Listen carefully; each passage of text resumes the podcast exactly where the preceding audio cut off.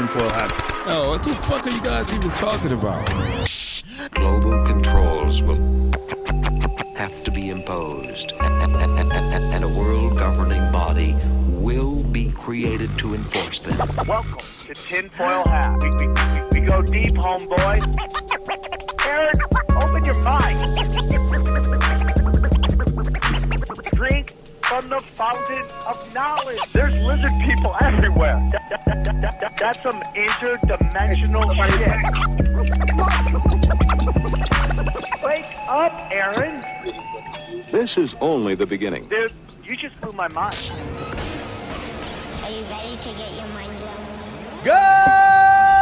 Good morning, Swarm, and welcome to Tinfoil Hat. You know who I am. You know what I'm here to do. I'm here to join me as always, uh, Xavier Guerrero, and on the ones and two, Jay Nice, Johnny Woodard. How are you guys? Doing good. Somebody have fun in Florida. Yeah, did you have, have fun in Skankfest? Skankfest was the skankiest. No, Skankfest was the best. Uh, Vegas, uh, Fremont Street is probably the strongest argument for Bill Gates' depopulation plan. But outside of that, uh, it was wonderful. I had a great time. Congratulations to everybody at Legion of Skanks, everybody who runs that festival for putting out the best possible festival out there. As always, I had the best time, and it makes me feel it makes comedy fun again. That's why I love going. It's it's fun out here, not fun. It's Skankfest, lots of fun. So uh, thank you for everybody who out there. Thank you for everybody who said they listened to the show. I really do appreciate you guys. Uh, we're gonna do a quick uh, intro here. Gotta get into it. Go to samtripoli.com. Uh, I got some shows coming up. We just added a second comedy chaos to Wednesday night show. First one sold out, packed out. Second show just added a whole bunch of people to it. We got uh we got Eddie Bravo, Ryan Sickler, Brandon Schaub, Dane Cook, and Bert Kreischer. Grab your tickets; that will sell out. We just uh, I'm going to be in Kansas City uh, the 11th and 12th of November. Come get weird with me, and then just added. Uh, Tinfoil Hat Comedy Night is going to be back at the Rec Center uh, in Huntington Beach. Tickets just went live. Go to samtripoli.com. We're doing Tinfoil Hat Comedy Night, and then we're doing Swarm Tank right after Q and A. All right, so just go to samtripoli.com. And then uh, December, we're at Col- Colusa Casino, and then we're in Fresno. Two shows. Tinfoil Hat Comedy Night, 7 p.m. Swarm Tank, 9:30. Grab your Let's tickets go. now. Let's go. Let's go. Do you got any live shows? No, but uh, thank you for everybody who came out to El Monte. That show was great. How'd it go? you. It was good. A lot of swarm. Who pulled headlined? Up. Huh? Who headlined? Craig and then you know George showed up. Lee Syatt, Rick Okay. Thorne. It was it was a killer lineup. Nothing but bangers, Yup. man. New So, Broken Sim just dropped. Listen to that. Did it? Yep. All just right. dropped. It's out. Awesome. Check it out. Love you guys. And uh, thank you guys so much. Enjoy this show. We go deep, homeboy. Aaron, open your mind. Drink All right, let's get into it. Very excited to have this next guest on. Uh, Mark was telling me all. Mark, our booker, was telling me all about this man and his journey, and I think he's very important to have on. Please welcome to s- to the show, uh, inventor George Wiseman. How are you, sir? I'm doing really well. Glad to be here. It's an honor and a privilege to have you on the show. For our listeners who may not be familiar with you, can you tell us a little bit about yourself and where our listeners can find you? Uh, well, find me based on mostly what we'll be talking about today would be eagle-research.life. So eagle like the bird, then a hyphen mark, then research.life. It's my uh, my the eagle's my totem, if you will, and I'm an American citizen, so the eagle bird just seemed to uh, be good for their o- overflying, and and uh, I'm an inventor, so that's the research, and a dash mark because eagleresearch.com was already gone. it's an insurance company. Anyway, uh, that's how to find me is uh, with the dot com. Or sorry, the dot com is my main website, and Okay. the dot life L I F E is for the brown's gas website, which is what we'll be talking about mostly today. So eagle dash research dot life. Okay, so that's how to find me, and you can contact me with the contact us page on the website. So that'll that'll clear that up, as well as myself. Uh, I'm an inventor that, uh, oh my goodness, I grew up on a cattle ranch. I, uh, I it was and it was way back in the boonies. There's no running water, no electricity, no Damn. anything. Yeah, yeah. I grew up like I was in the 1800s. My dad uh, moved the family way back in the woods, and and uh, he he actually bought five smaller ranches and and combined them into a great big ranch. Uh, Well, not big compared to some that I, because I was born in Montana, and uh, and and the ranches out there are really big, but Yeah. but it had uh, 18 miles of perimeter fence, so that was a, a reasonable sized piece of property, and we could uh, have enough cattle in our own boundaries to uh, support the family. We didn't have to rent government land or lease land or something like that. So anyway, I grew up in this situation where I was on horseback a lot, and whenever we needed to fix something, we just did it ourselves. There were no uh, electricians or plumbers or uh, veterinarians or policemen or anything. There, if you needed it done, you just did it yourself.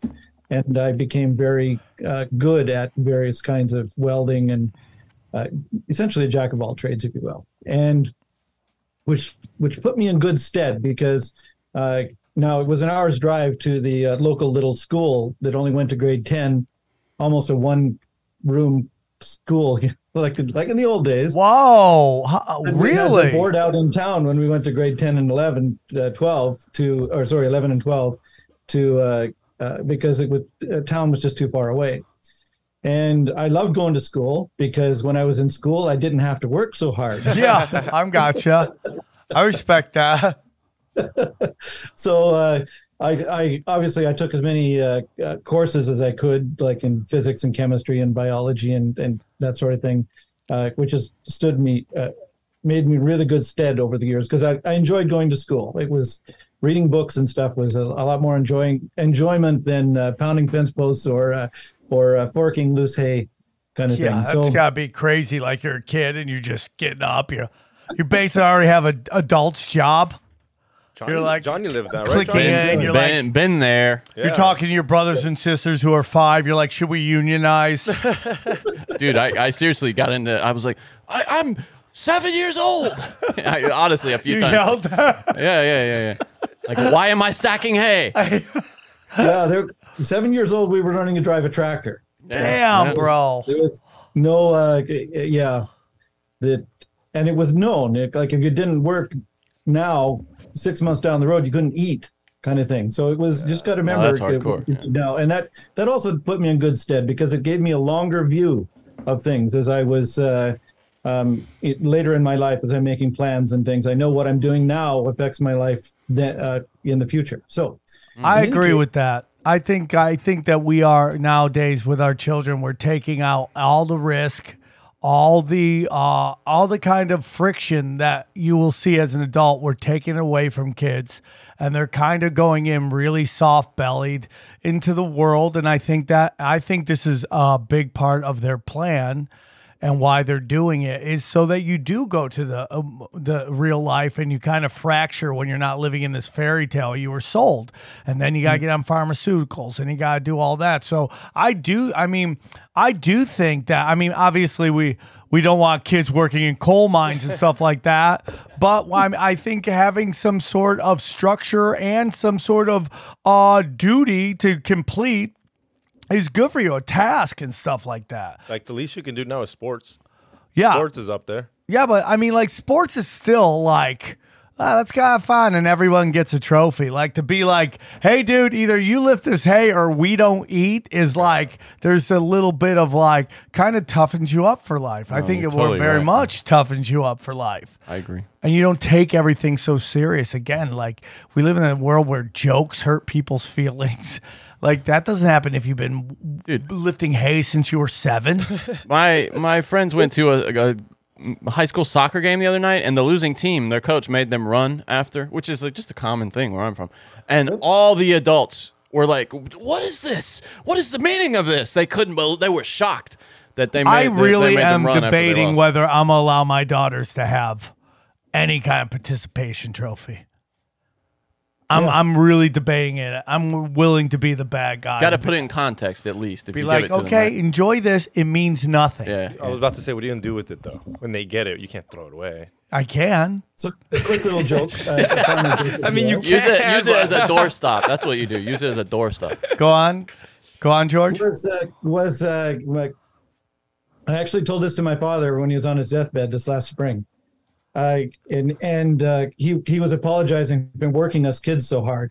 And I said, Dad, I, I just heard a joke about this guy who uh, his farmer he he put his children he willed his farm to his children, which of course my father did, and he was and he was charged with child abuse.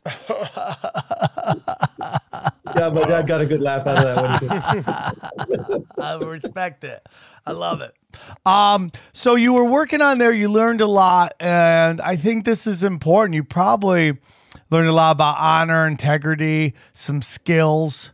So as as you started to grow older and understanding like uh real life and what it takes to succeed in real life, what what did that do with you in terms of academics and and uh, and try? Were you trying to figure out ways to make your life your life easier? I figure I'd be figuring out how I could build a robot to do all the hay work and stuff like like. What was that like?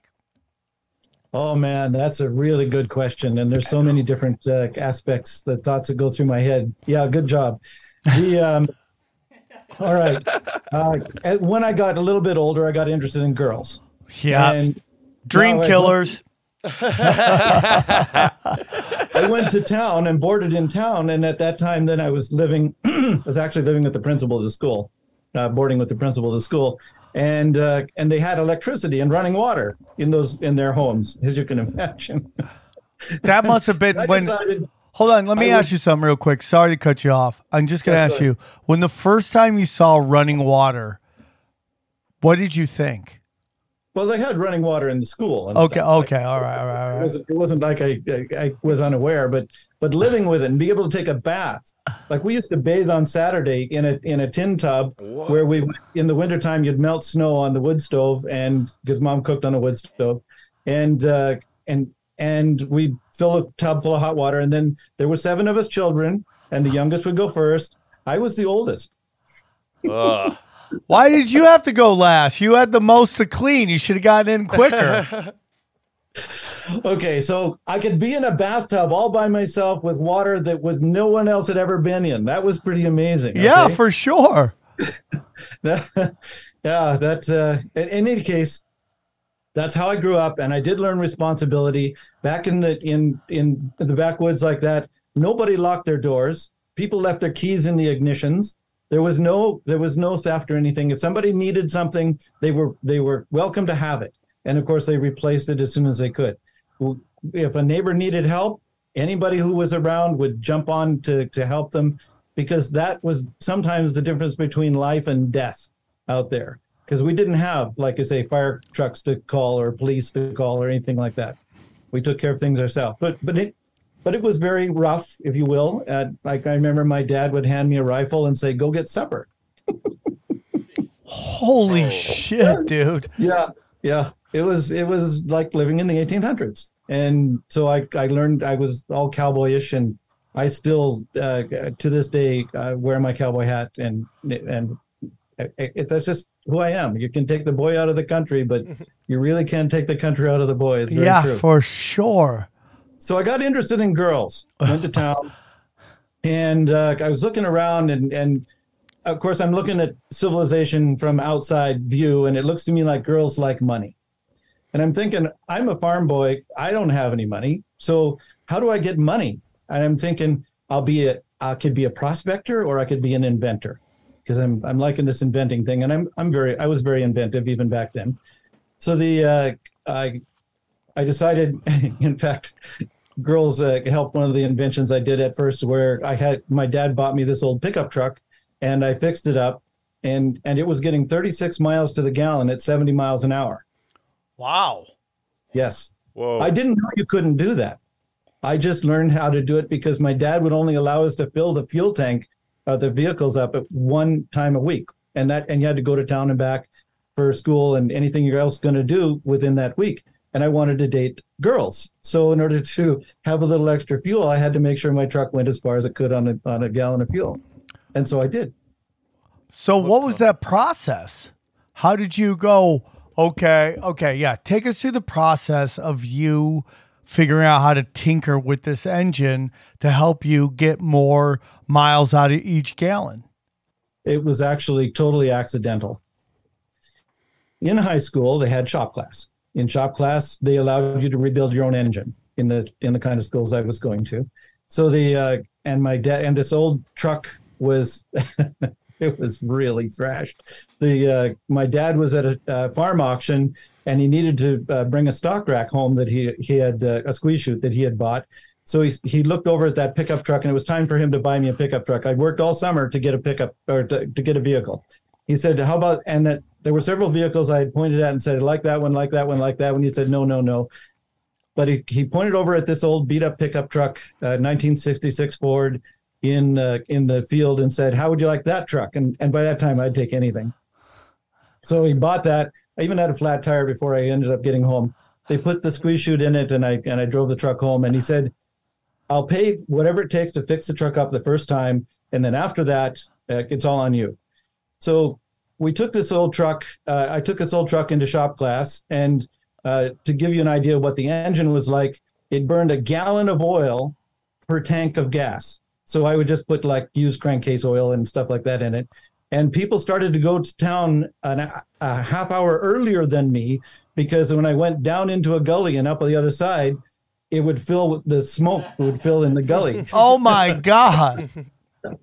and it was a real what they called rolls can hardly. It rolls down one hill and can hardly make it up the next. I- I- it- anyway, I took this. There was a bunch more stories about the truck, but I took this truck into shop class, and they uh, and the shop teacher was so impressed by this engine, how bad it was, that he offered to trade me.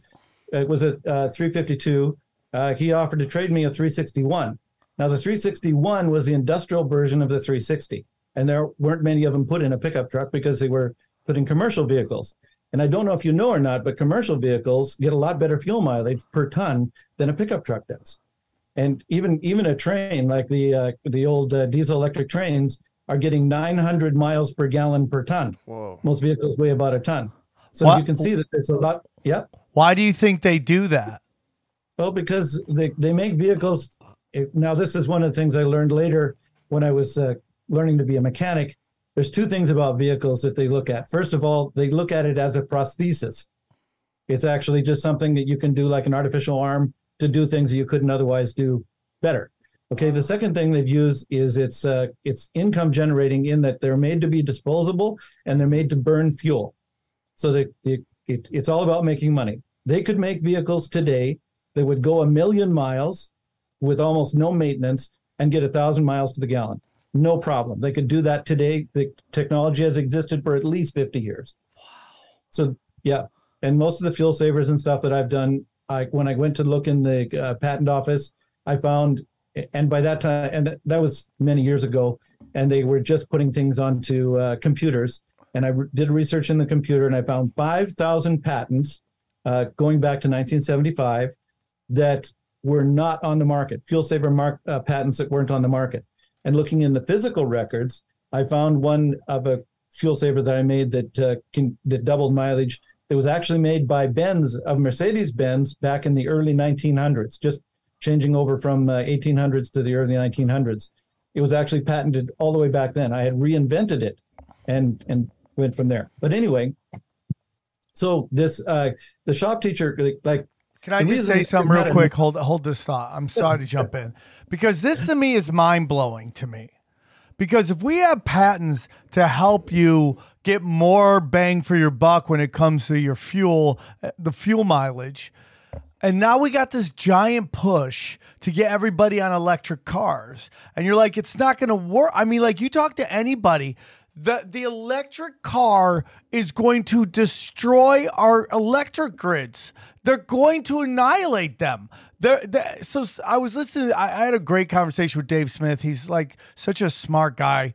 And, um, he was talking about how there's this there's this really intelligent man out there that decided to study green technology and he studied like electric cars and he kind of built his own electric car and he was having a talk with a politician who was running who was pushing electric cars and he goes you know how how how much electricity does an electric car need to charge he goes, uh, "We're not sure. We have the research." Well, I mean, like, like uh, a refrigerator. Does it does it take the amount of energy to refrigerate? I don't know. The the politician says we're we're doing the research. He goes, "I've done the research. It takes fifteen refrigerators worth of electricity to get your electric car charged." What do you mean by a refrigerator? Like a day charge of a like the amount of electricity that a uh, uh, uh, uh, a refrigerator uses a day. a day. Okay, Now take that. It's 15 of them for one car. I believe that. Yeah. 'Cause you're How are we talking going to about- do? So now we now now we have uh, you know George is telling us that they've had patents forever that will we could go a thousand miles. It's like the it's you start to see what's really going on here. How many more cars do you think LA Tesla needs for the grid to get fucked up? Because every other car it's is a fucking already, Tesla. dude. Like, but like, we're having rolling Yeah. blackouts. They're telling you not to charge your car. I mean, like, what are we doing here? Sorry, George, you just blew my mind with that. That was mind. Um, where that was mind blowing to me. That since the early 1900s, we've had the technology for an engine that could go a thousand miles. Yeah. okay, but how much would that gas be if the car, if you only needed one gallon every, Thousand miles. yeah, how much? How much you think Chevron would be charging you for gas now? I don't think they're gonna leave it at three at, at eight bucks what it is now.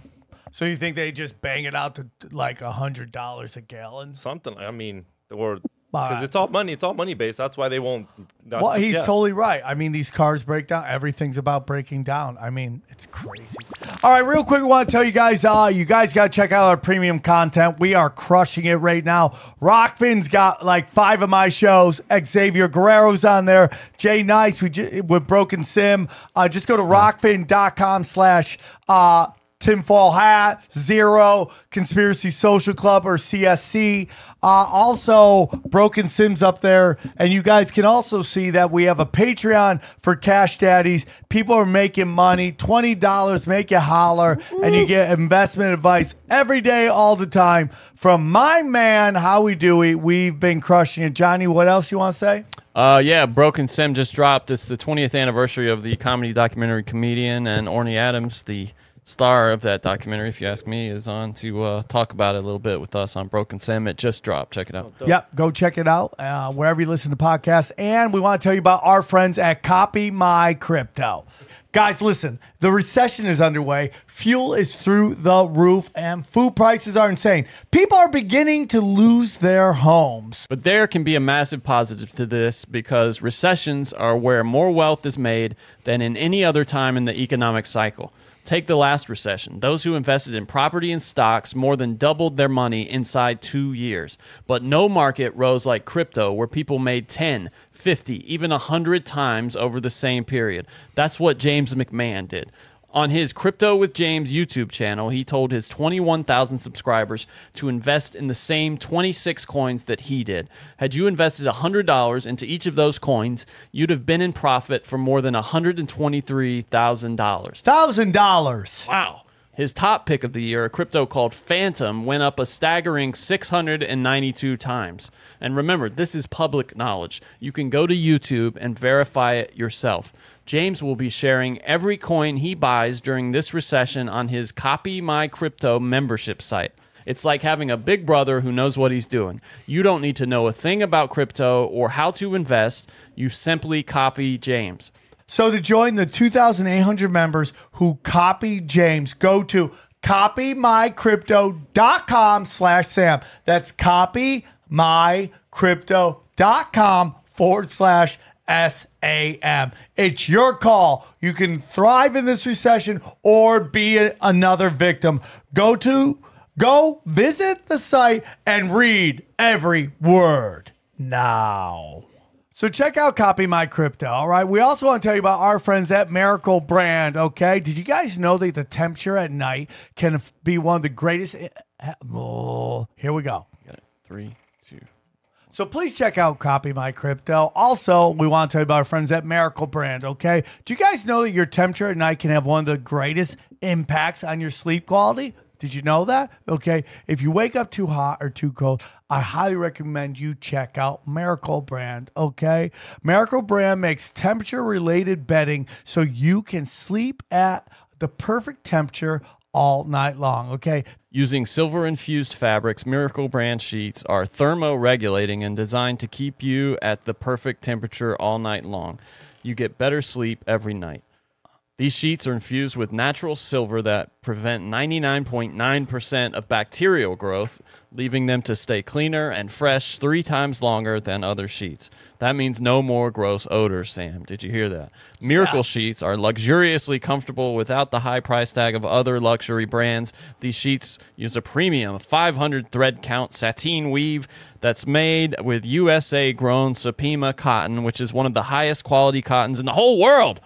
Stop sleeping on bacteria. Clean sheets mean less bacteria to clog your pores and fewer breakouts and other skin problems. So listen, go to trymiracle.com slash tinfoil to try it today. And we've got a special deal for our listeners.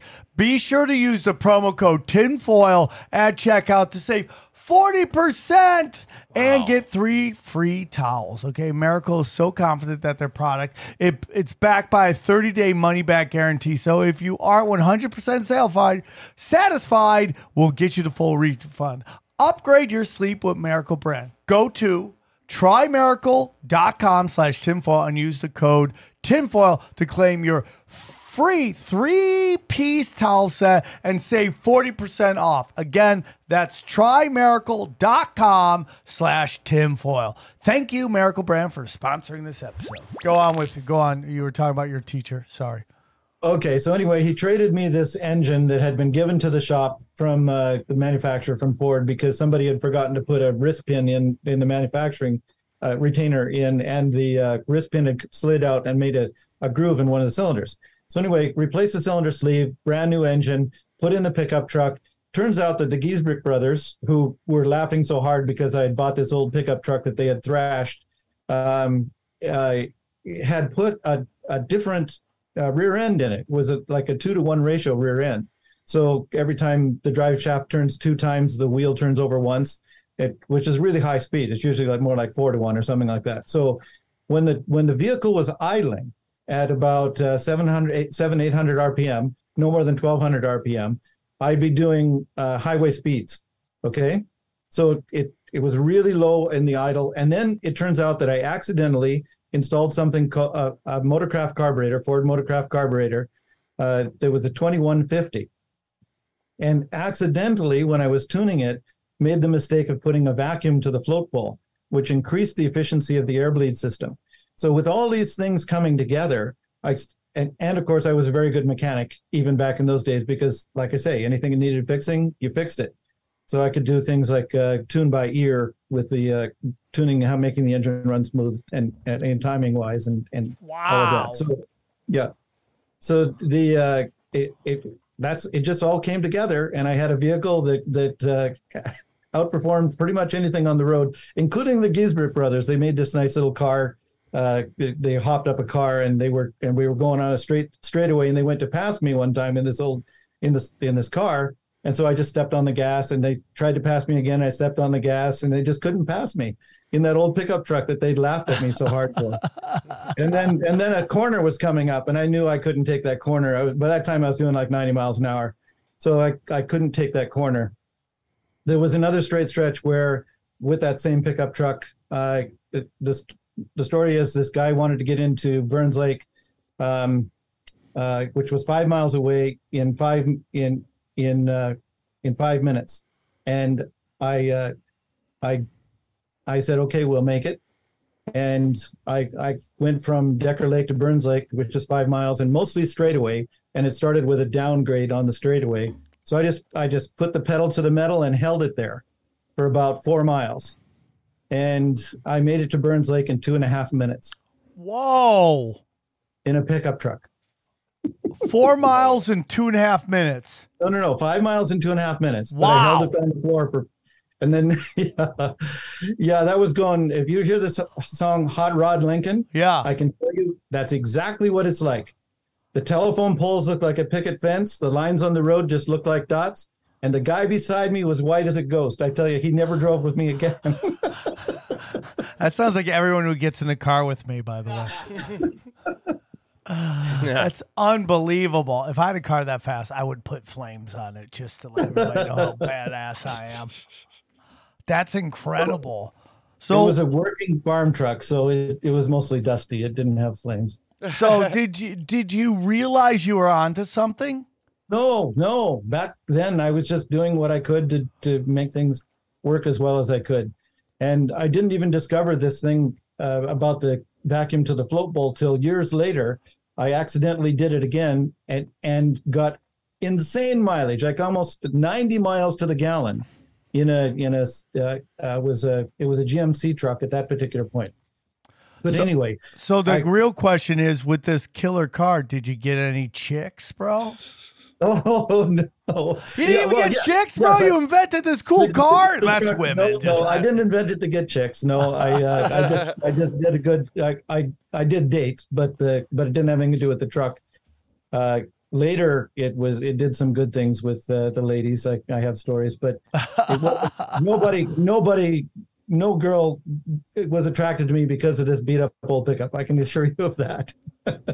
I'd be racing for pinks everywhere, bro. I'd be like, "Who wants to race for? a Look at this beat up truck. You're gonna kill me, but we'll put. I mean, I'm. I mean, do you want? I mean, you want to put up pinks? Just sandbagging people. yeah. Bam! Just like Oh, next thing you know, you got a there's a fleet of cars. Your dad's like, "What are you doing, man? How you getting all these cars?" there's a story. I, we had a, cu- a client uh, when I was working as a mechanic uh, in my own shop, the who had a 1954 uh, international pickup, you know, with the big bulgy fenders and all that kind of stuff. He put a Corvette drivetrain underneath it. And then we hooked up all my fuel savers and, and efficiency devices to it. And he used to race the stock cars with that truck, come up to a stoplight and go boom, boom, boom, boom, boom. And he'd, he'd give the little, rah, rah, you know, and he wiped them every time. Yep. I would have been racing. I would own the whole town, bro. I've been like, I'd become Hertz rent a car that town. You'd have to rent your car back from me. you know. So so so you got this um, after a couple years. You realize you're onto something. So what what did you did you do anything with this? Well, yeah, I started a business with uh, uh, fuel fuel savers. Eventually, when I when I uh, quit working for, I, I worked in a mi- I worked at a lot of places, jack uh, jack of all trades. And as I traveled around uh, in my pickup truck, I, I did a lot of work. And then, but when I finally got back and had gone to college a couple of times and started my own business, I started with fuel savers. And at that point, I invented the, what it called the carburetor enhancer, which was this vacuum device that you could put on a carburetor, the vacuum assembly. And people could go to a, a hardware store, buy $15 worth of parts, and increase their fuel economy by, um, by an average or minimum of uh, like 75% of the vehicles got at least a 25% gain in their fuel mileage. So that that did really that launched my uh, inventing business and and I've been self-employed ever since. Wow. It was in '84. Wow. So so you went and set up shop and you people people were were this was in 84 so you're trying to get the word out um did how did you how did you let people know you had this technology It, it was not hard to put the word out. I had people lined up in my driveway waiting for the appointments. I was booked six months, or sorry, six weeks, excuse me, six weeks in advance. Uh, and I realized there's no way that I could help more people. Uh, the only way I could help more people was to uh, write a book. And I, I wrote an instruction manual called the Carburetor Enhancer Manual and told people how to do this. And I sold hundreds of thousands of these carburetor enhancer manuals and eventually kits so that people wouldn't even have to go to the hardware store. They could just get a kit. Yeah. And just became an uh, um, it, uh, at that point it was a mail order business. And then back in the uh, mid 90s I, I started converting over into being a online business so that by the early 2000s i was fully online. Did you do any late night info commercials that's a that's a good story and it's one of the reasons why i wrote a book because the uh, yeah, but wait, there's more. You know, so there's uh, uh, the. I was approached by one of these late night uh, commercial peoples, and they actually made a commercial with the carburetor enhancer. And then they they discovered the the people who were the accountants or movers or shakers discovered that anybody could go to a hardware store and pick up the parts. There was no patent, there was no uh, trade secrets or anything like that. And they said, well, anybody could bypass this. Why would we want to do this? Uh, And so they dropped me. And that's when I realized the only way I was really going to make money on it is to teach people how to do it, which it leads to another quick little story. Uh, I was selling the package for like fifteen dollars, and this one guy set up in his town. Uh, it was two mechanics uh, in two different locations, so it was four mechanics putting these things on like I was six weeks in, uh, um, booked, and he he pretty much did his entire town with the carburetor enhancers, and he retired. And he bought an RV, drove to me first, shook my hand, and he said, "See that RV? I bought it with uh, doing your carburetor enhancer, and uh, and now I'm retired and I'm going out to see the world." And I I made four dollars on that. How'd that make you feel? oh man, a lot of feelings go through your head when that kind of thing happens. However, I make four dollars on a couple hundred thousand transactions. I did okay. Yeah. Well, you know, George, you're a good guy. I could like George's got good energy, right? I mean, he's laughing. This guy retired off his idea, and he's laughing about it, and that's how you know George is a good guy. And it's like that's abundance, man. You give it away, you help other people, and you help society and humanity, and it comes back to you. And it's like some people get angry, want to sue everybody, but at the end of the day, like you just helped a lot of people, and I think that's amazing. And you know, if you don't, I mean, like it's just unbelievable. I I, I want to hear more about this story because at some point I, I think there has to be some somebody has to come and say something to you because That's what I'm waiting for. yeah, I'm just like, FBI where where's the doom and gloom? There can't be it can't be sunshine and blue skies. But uh, so so so you're you're doing this website, you're doing all that. Things are moving well for you. What happens next? Well, there wasn't a website for a while, uh, but as you can imagine, and I was more or less concentrating on fuel savers. So I I I learned about this thing called Brown's gas, and uh, it, it, Brown's gas theoretically, the, the guy who was doing it in in uh, Australia was researching using the gas to hopefully run cars on water, which has been one of my lines of research as well. I, I can't do that, but the Brown's gas does enhance the combustion of, of uh, carbon-based fuels. And again, I, at this point, I'm looking for a fuel saver that can work on fuel-injected vehicles because carbureted vehicles were going away. Mhm. So the uh, and the and the, the device I developed called the Hyzor could do that. It, it was uh, Brown's gas for vehicles, and there and so I was in Brown's gas, but I got the Brown's gas originally not for vehicles. I just happened to do the research and and find out that it increased combustion efficiency. Uh, I got it because I heard that you could weld uh, plastic to titanium or things like that with the gas using uh, the Brown's gas as a replacement for acetylene. Now, that's a myth, by the way. You can't. But I, I, as an inventor, I build things that aren't on the shelf. So I, I learn all different kinds of uh, welding techniques and, and ways of putting things together. So I wanted Brown's gas in my own shop, and I'm really glad I did too. I haven't used the uh, acetylene for, uh, well, probably since 1996, since I've had uh, Brown's gas electrolyzers large enough to produce enough gas to replace acetylene in a normal oxyacetylene torch. And I, so my bottles just sit there. I I, uh, I only ever uh, fired them up in order to demonstrate the difference between a acetylene flame and a and a Brown's gas flame. So, so, So- real quick before we get into that, for those who may not be familiar with past shows that we've had about Brown's gas, what is Brown's gas? That's a really good question. Bam, I'm on fire. you are. You really are. okay. Brown's gas is where you split water into hydrogen and oxygen. Um, and it turns out that it isn't like the Faraday electrolyzers that when you put hydrogen out one get one hose and oxygen out the other hose, the uh, Brown's gas uh, puts all the gases out the same hose. And in the middle of the electrolyzer, it turns out in a Brown's gas electrolyzer, a third gas is made, which I call electrically expanded water.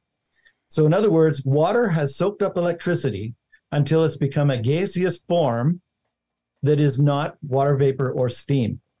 If you cool it, it doesn't condense like steam will condense. If you cool it, this gas, it, so it's a third gas that comes out as well as the hydrogen and oxygen. So you've got these three gases coming out of the hose, and they can do things that uh, just plain hydrogen, for example, can't do.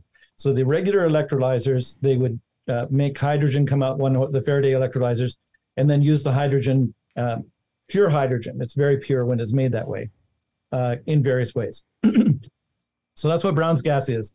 It's the mixture coming out of an electrolyzer specifically designed not to separate the gases as the electrolysis is happening.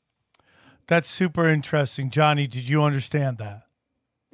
Not really. no. Yeah. Okay. so I'm pretty dumb. So um, so so when you're saying these hoses, so you got water, right? You're and you're using some kind of electrical system to to do something to the water that splits it up. Is that what I'm understanding? And there Yes. comes a moment where there's obviously we know is H2O is water. We I mean we do you know Yes. that? Okay, Yeah, we yeah. all know that, right? I'm not because I mean I, I don't know anything but H2O, and you have a process in which you separate the H from the O. But what you're saying is there's also a third thing there that that forms, and it's this gas. Is that what we're talking about here? Right. Okay. So right in the middle, if you have a transparent electrolyzer, and that's what I discovered in 1996, I, I was making electrolyzers that were transparent. So and le- could actually see what was electrolyzers are. I hate cutting you off. So I'm gonna get killed in the comment section. I'm just trying to understand what you're saying. When, what electrolyzers? That is what electrifies the water. Is that what we're talking about, or what exactly does an electrolyzer do?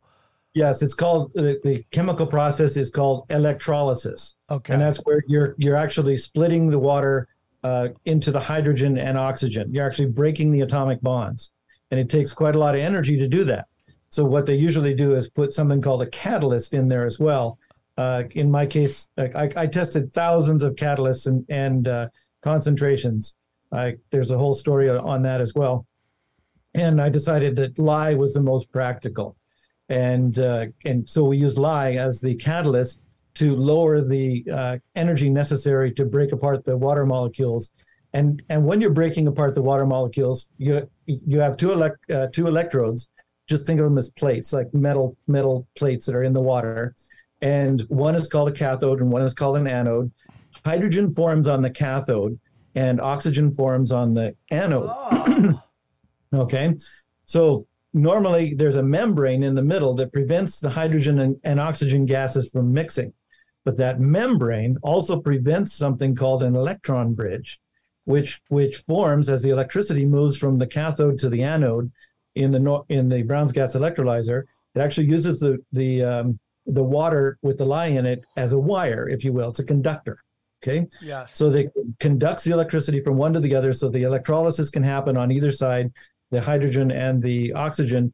But because there's no membrane in the middle, you end up with this uh, water stuffing technique that I was talking about with the uh, electrically expanded water. So that that forms in the middle, and you can actually see the bubbles coming right out of the middle of the fluid. Like you see bubbles coming off the uh, cathode with the hydrogen. You see bubbles coming off the anode with the oxygen, but you see bubbles coming right out of the middle of the fluid. I have pictures of it that uh, show the uh, that's this third gas that makes the electrolyzers over efficient if you're going by by uh, Faraday uh, equations. So in other words, you're making 30% more gas than 100%. So 130% gas coming out of the ele- out of the Brown's gas electrolyzers. Now, obviously, that's not that can't happen, and it and it isn't happening because what's actually happening is that the electrically expanded water is a side effect of the electrolysis, the Brown's gas electrolysis.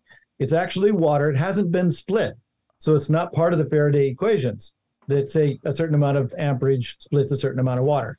So the uh, uh, so what's happening is you're putting in a certain amount of amperage, but you're getting more gas out than you than you should, if you will and that and it's because some of the water has converted into this gaseous form that is the uh, electrically expanded water so all of these together make the brown's gas and the Brown's gas is more uh, reactive when you're when you're cutting metal, for example, when you're cutting iron. You can cut the uh, iron faster, about 30% faster than any other torch fuel gas.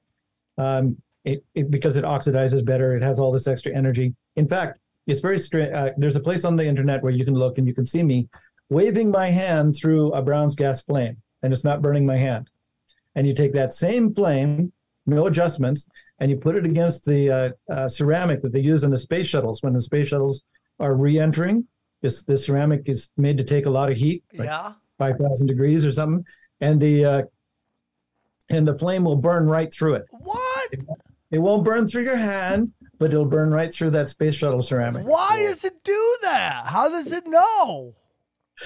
What do you mean? how does it know? Well, Because how does it it's know now? Why? Why doesn't it burn your hand, but then it burns like a solid object? Oh, right. It's, I mean, that's just a chemical reaction of some kind, right? It's an it's an electrical reaction. Electrical What's reaction. happening is the flame. You can think of it. It's not a heat flame. It radiates very little temperature. When it, like a hydrogen flame is like uh, I think it's 240. Sorry, about 270 degrees Fahrenheit. Oh yeah, we were gonna call you out on that. Good thing you corrected yourself there. So it's very low temperature. The flame itself, you can hold your hand right right next to the flame, and it doesn't. Uh, it it won't burn your hand. You can hold the torch tip. The torch tip doesn't heat up. It like a acetylene torch uh, t- tip. You can hold it and it doesn't heat up. So what's happening is it, it's a very cool flame, but a high energy flame because of the electrons I was just talking about. Okay, so you have this electrical energy. You can think of it as a jet of electricity. Yeah. And w- when you apply that jet of electricity to your hand, which has a lot of water in it, uh, for example, if you if you put the flame into a glass of water, it won't boil the water, but you put it against the glass itself, it'll burn right through the glass.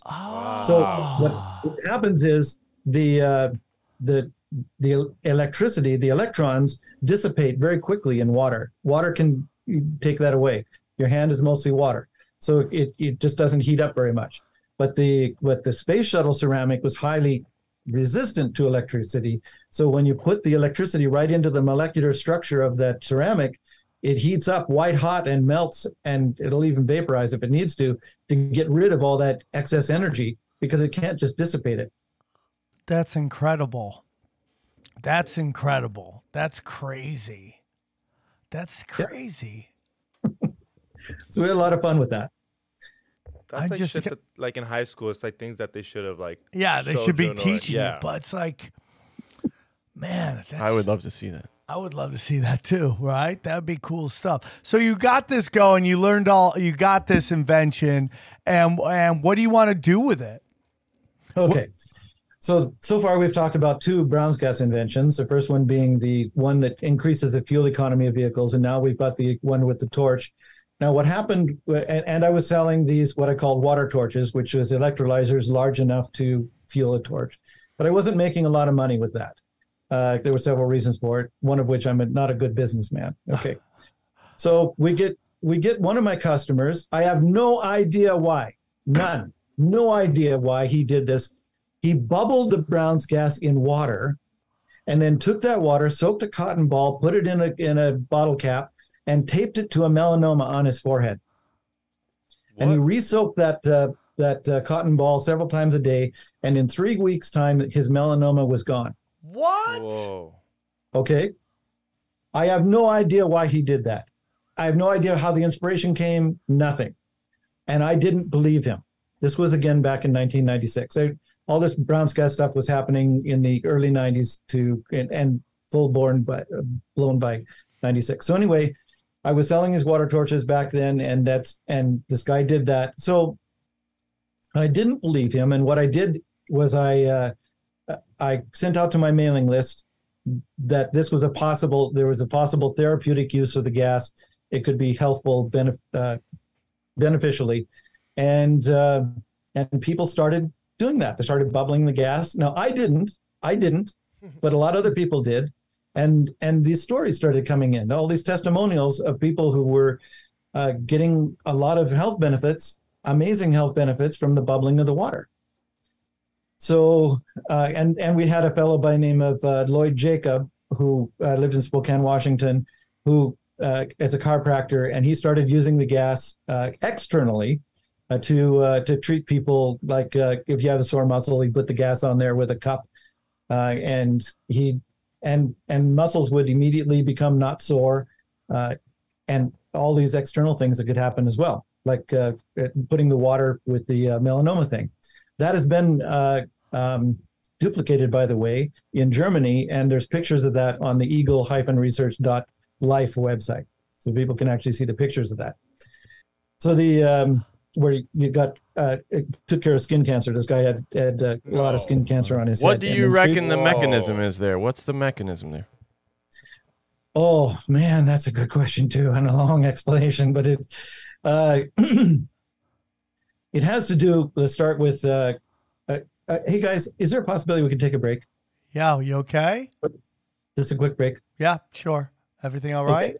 Uh, Uh, I just gotta pee. Okay, go right back. All right, today I want to tell you about our friends at True Classic. They are sponsoring today's show. This is the brand that makes t-shirts that actually fit. Not so, not to mention super soft. When you're jacked, finding the right shirt is super frustrating. What? I'm not gonna I, I throw it all out. I'm not gonna say any of it. I'm telling you this right now. At the end of the day, this is the best shirt I've ever worn. You could go ask Dana, I hit Dana up. Every time I put on this shirt, I just go, it hides my angles, okay? I got some angles. I got some cheat cheese and I got a gut. And it hides all that. I've never felt better. And I'm this is not me BSing you. This is the truth. I've never felt better than when I put on a true classic shirt. I don't know what it is, man, but I just got bad angles, and most shirts look like I'm I, I could breastfeed. Okay, Big time. Big time. right? What? Absolutely, yeah. Johnny, okay, that's another discussion, Johnny. That's another discussion. I don't need you fu- coming at me and making me feel worse about my body. Stop body shaming me, Just Johnny. saying you're right, man. You're Yeah, right. Most shirts, your cheat sheets show up and not in these shirts. Okay, Johnny, that's fine. Yes, Me True and XG were talking about it before the show. You were talking about how True Classics makes my chi chis go away. Absolutely. Oh, Especially, really? especially on stage. They're yeah, gone. They're yeah, gone. there's I, I have no I'm chi chi list. You would think you were in Okay? great shape in that shirt right Yeah, there. you would think. I do work out every day, Johnny. Please stop. Krav But the- yeah, I do tra- Krav Maga and I work out. I lift weights, sometimes pink, but they are lifted, okay?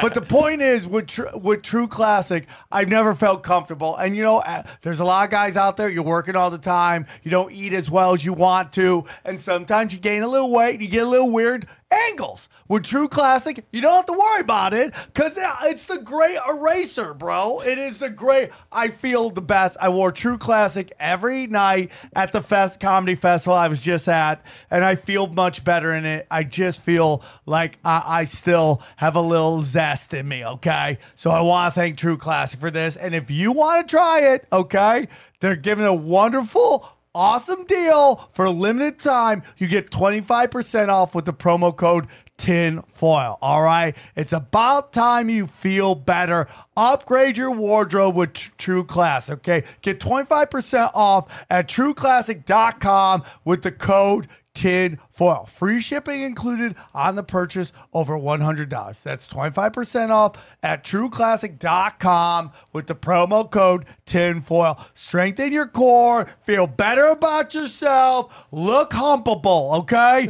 you want to get laid once in a while? Try a True Classic. It will help. True Classic, look good, feel good. All right, we're back. Here we go. Uh, so what were you, were, Johnny, were you asking a question? No. Yeah, we were about uh, why Oh. does it work? Oh, yes, yes. The Oh, yeah. mechanism, right. Yes. The mechanism. Okay. So, uh, a little background, quick little background. We are 62% hydrogen by volume, not by weight, but by volume. We are 62% hydrogen. We often don't get as much hydrogen as we should. Most of us are hydrogen deficient. If you have, for example, a scar on your body, or like I point to my forehead because I had a scar on my forehead. Um, if you have a scar or any of those kind of things, you are hydrogen deficient, and most of us are. Okay. Uh, when you're hydrogen deficient, your body uh, does what it needs to to preserve life. Like, for example, if you're out in uh, the cold and your body's getting cold, it will shut off blood flow to your extremities to preserve core temperature. Your body knows how to survive.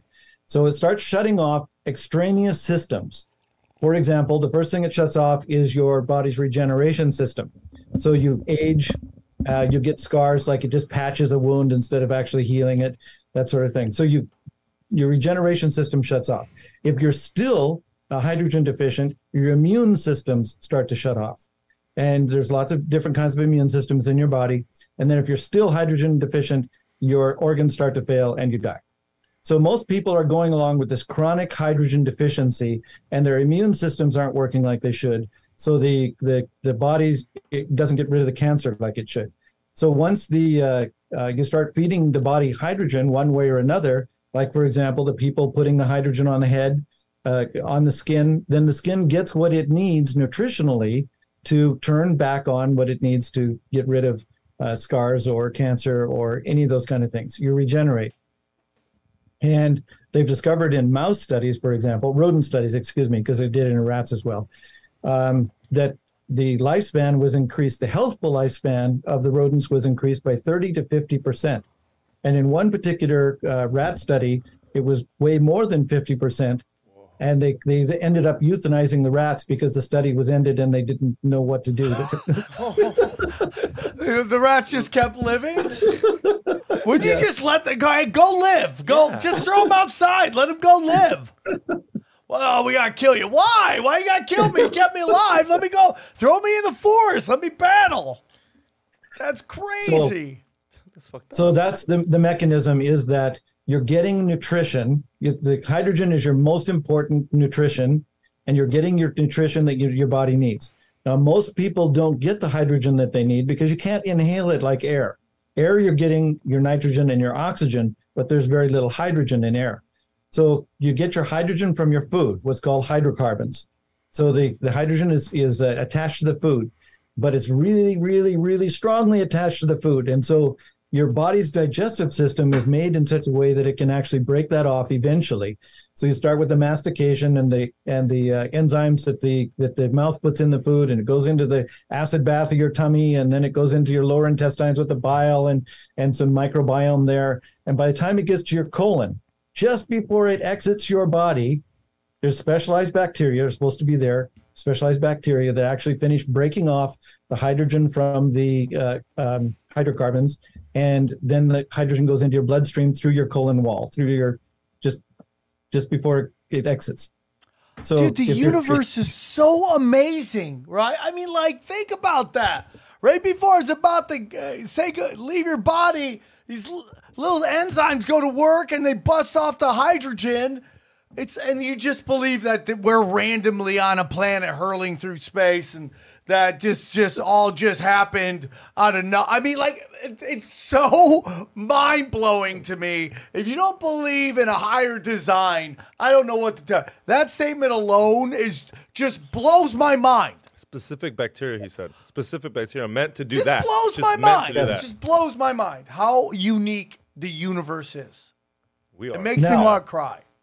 the the what we do is mess up God's plan by making things like glyphosate and artificial sweeteners and and and uh, antibiotics.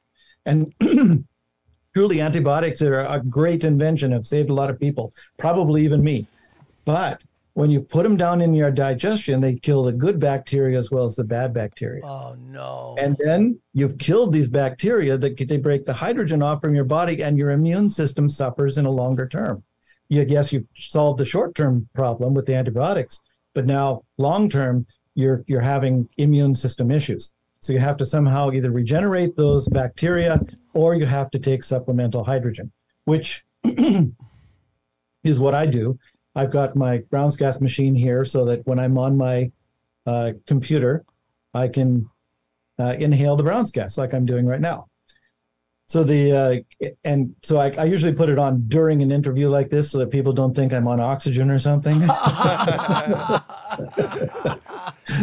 I'm healthy looking because I am healthier than I was uh, years ago, and I can actually I'm stronger now than I was when I was 40. So it's uh, and that was 25 years ago. How, how much do you Oh, recommend? you're 65? Yeah. wow. Dude, give me three of those machines. So You can since- look. It was only um, in. I, I started inhaling the gas in uh, March of 2016, and you can see the first time I inhaled it. I have it up on my YouTube channel. because uh, there's there's a bit of a story on on that. But if you look at that, you'll see that my my my hair was whiter and I had less of it. And uh, although I have it cut short right now, but it's it's actually up to here, and it was down to here. So I so my hair was growing back. It's turned gray instead of white, and I and my mustache is has uh, grown back mostly uh, dark again.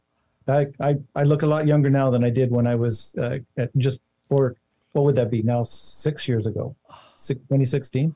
And Yeah. for how long do you sit there and inhale it? 30 minutes, an hour a day? Oh, I, I kind of go overboard, if you will. I, I I sit at my computer way too many hours. Is there I'm a risk a- to that? Is there any risk to overexposure? Can we or- OD on None this all. stuff? No, no. Right. In fact, Fantastic. it's all you're doing is replacing the nitrogen oxygen mixture with a uh, about one percent of that is is replaced with a hydrogen oxygen mixture, and hydrogen is 100% benign. There's nothing. Well, our bodies are mostly hydrogen already, right? So if we and there's some theories that the back in biblical times uh, when there was the firmament and stuff, it's possible that that there was actually hydrogen in our atmosphere, and that might be why Adam and Moses lived 900 years, kind of thing. Oh So my god, dude. Yeah. That is crazy, bro. I'm down, dude. I am so down, bro. And- I'm gonna get. This is my Christmas gift for everybody. you get hydrogen, brown glass. You get hydrogen, brown. That's a great gift, youth. yeah, yeah. I'm not mad.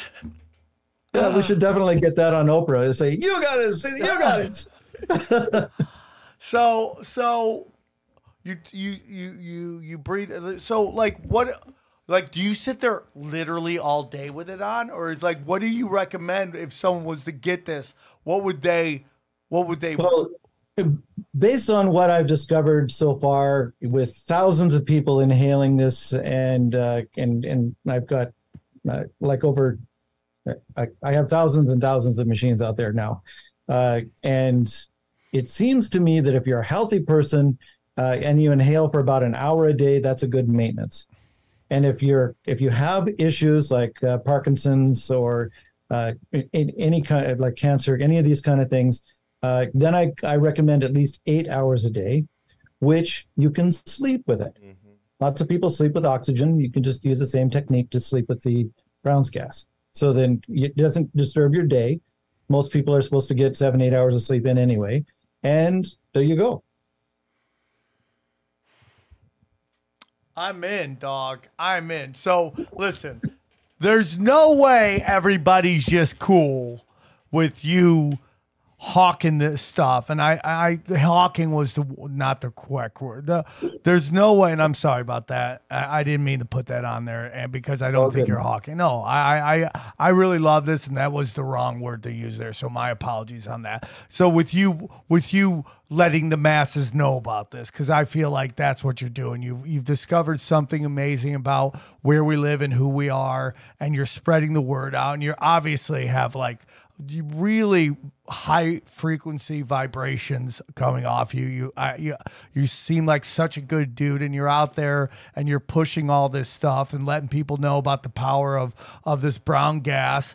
And what? Uh, there's no way everyone they're just good with you So doing. uh, yeah, I guess Sam's asking now. Have you had any uh any uh, received any apparent threats or uh, maybe implied threats from uh I mean, you ha- the people powers have had that to be? show up, going, okay, let's wrap this up. Yeah, any weirdness? There- There's too much love out there. You're, you're spreading too much love and kindness to the world.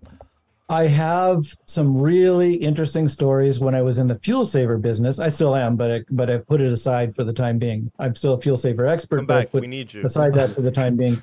But I was investigated by various government agencies seven times. They uh, all the investigations eventually came up with nothing because there was not a single customer complaint.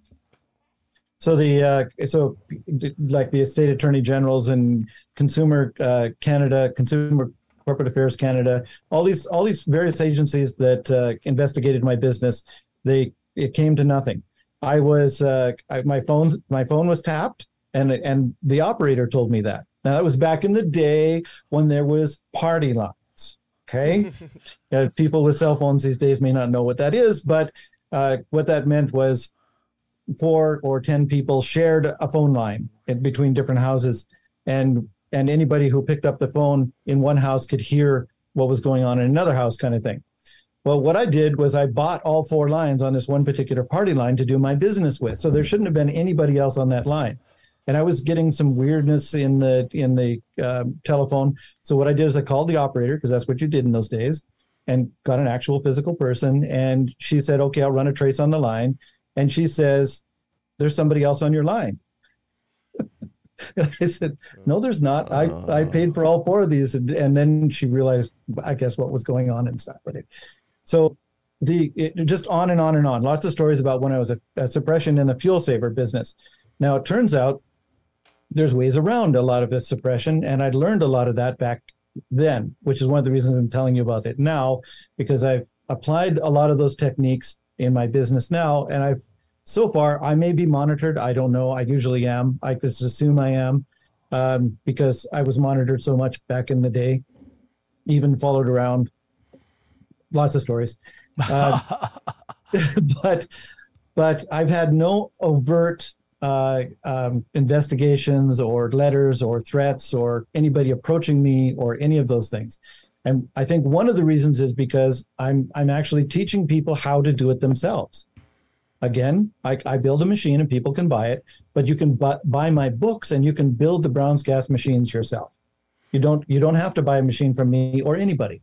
Uh, the, the the books I sell are the best there are out there uh, as far as making an efficient uh, Brown's gas electrolyzer, and you can build it yourself. And a lot of people did have. So, I I think that's part of it. In that I'm not the sole uh, place where they could suppress me and stop the technology. That's that's a that's a big issue. And then the next phase of what I'm doing, obviously, I'm selling uh, the the devices, but I'm I'm going to teach people how to build the exact same devices that I'm using myself uh, to to make my business seven figure business.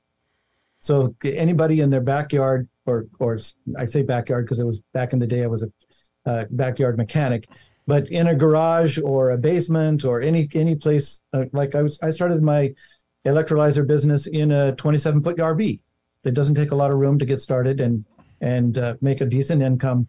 So I'm making a course that teaches people how to build these machines so that I because again, it goes back to that uh, thing I was talking about before. I had people lined up my driveway six weeks in uh, pre appointments, but I'm just one person.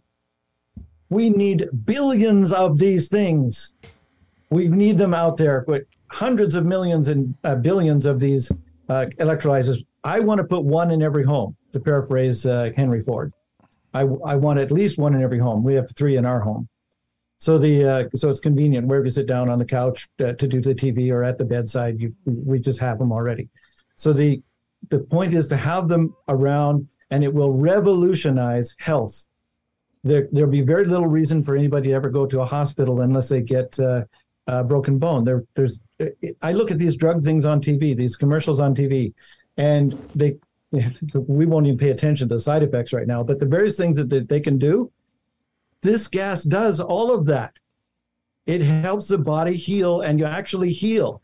Whereas doctors, and doctors know this, doctors know that they don't heal any honest doctor knows that they don't heal anybody. The body always heals itself. The best a doctor can do is put the body in a state where it can heal itself. And doctors these days are taught to be drug pushers because it's much more profitable to mitigate symptoms than it is to heal disease. What I think is better is to actually heal the disease. It's like back in the day when I was in the fuel saver business, catalytic converters, I, I hated catalytic converters because I was under the impression it's a lot better idea to burn the fuel in the engine than to burn it in the exhaust. It just just me, you know, just I have this idea. That's funny.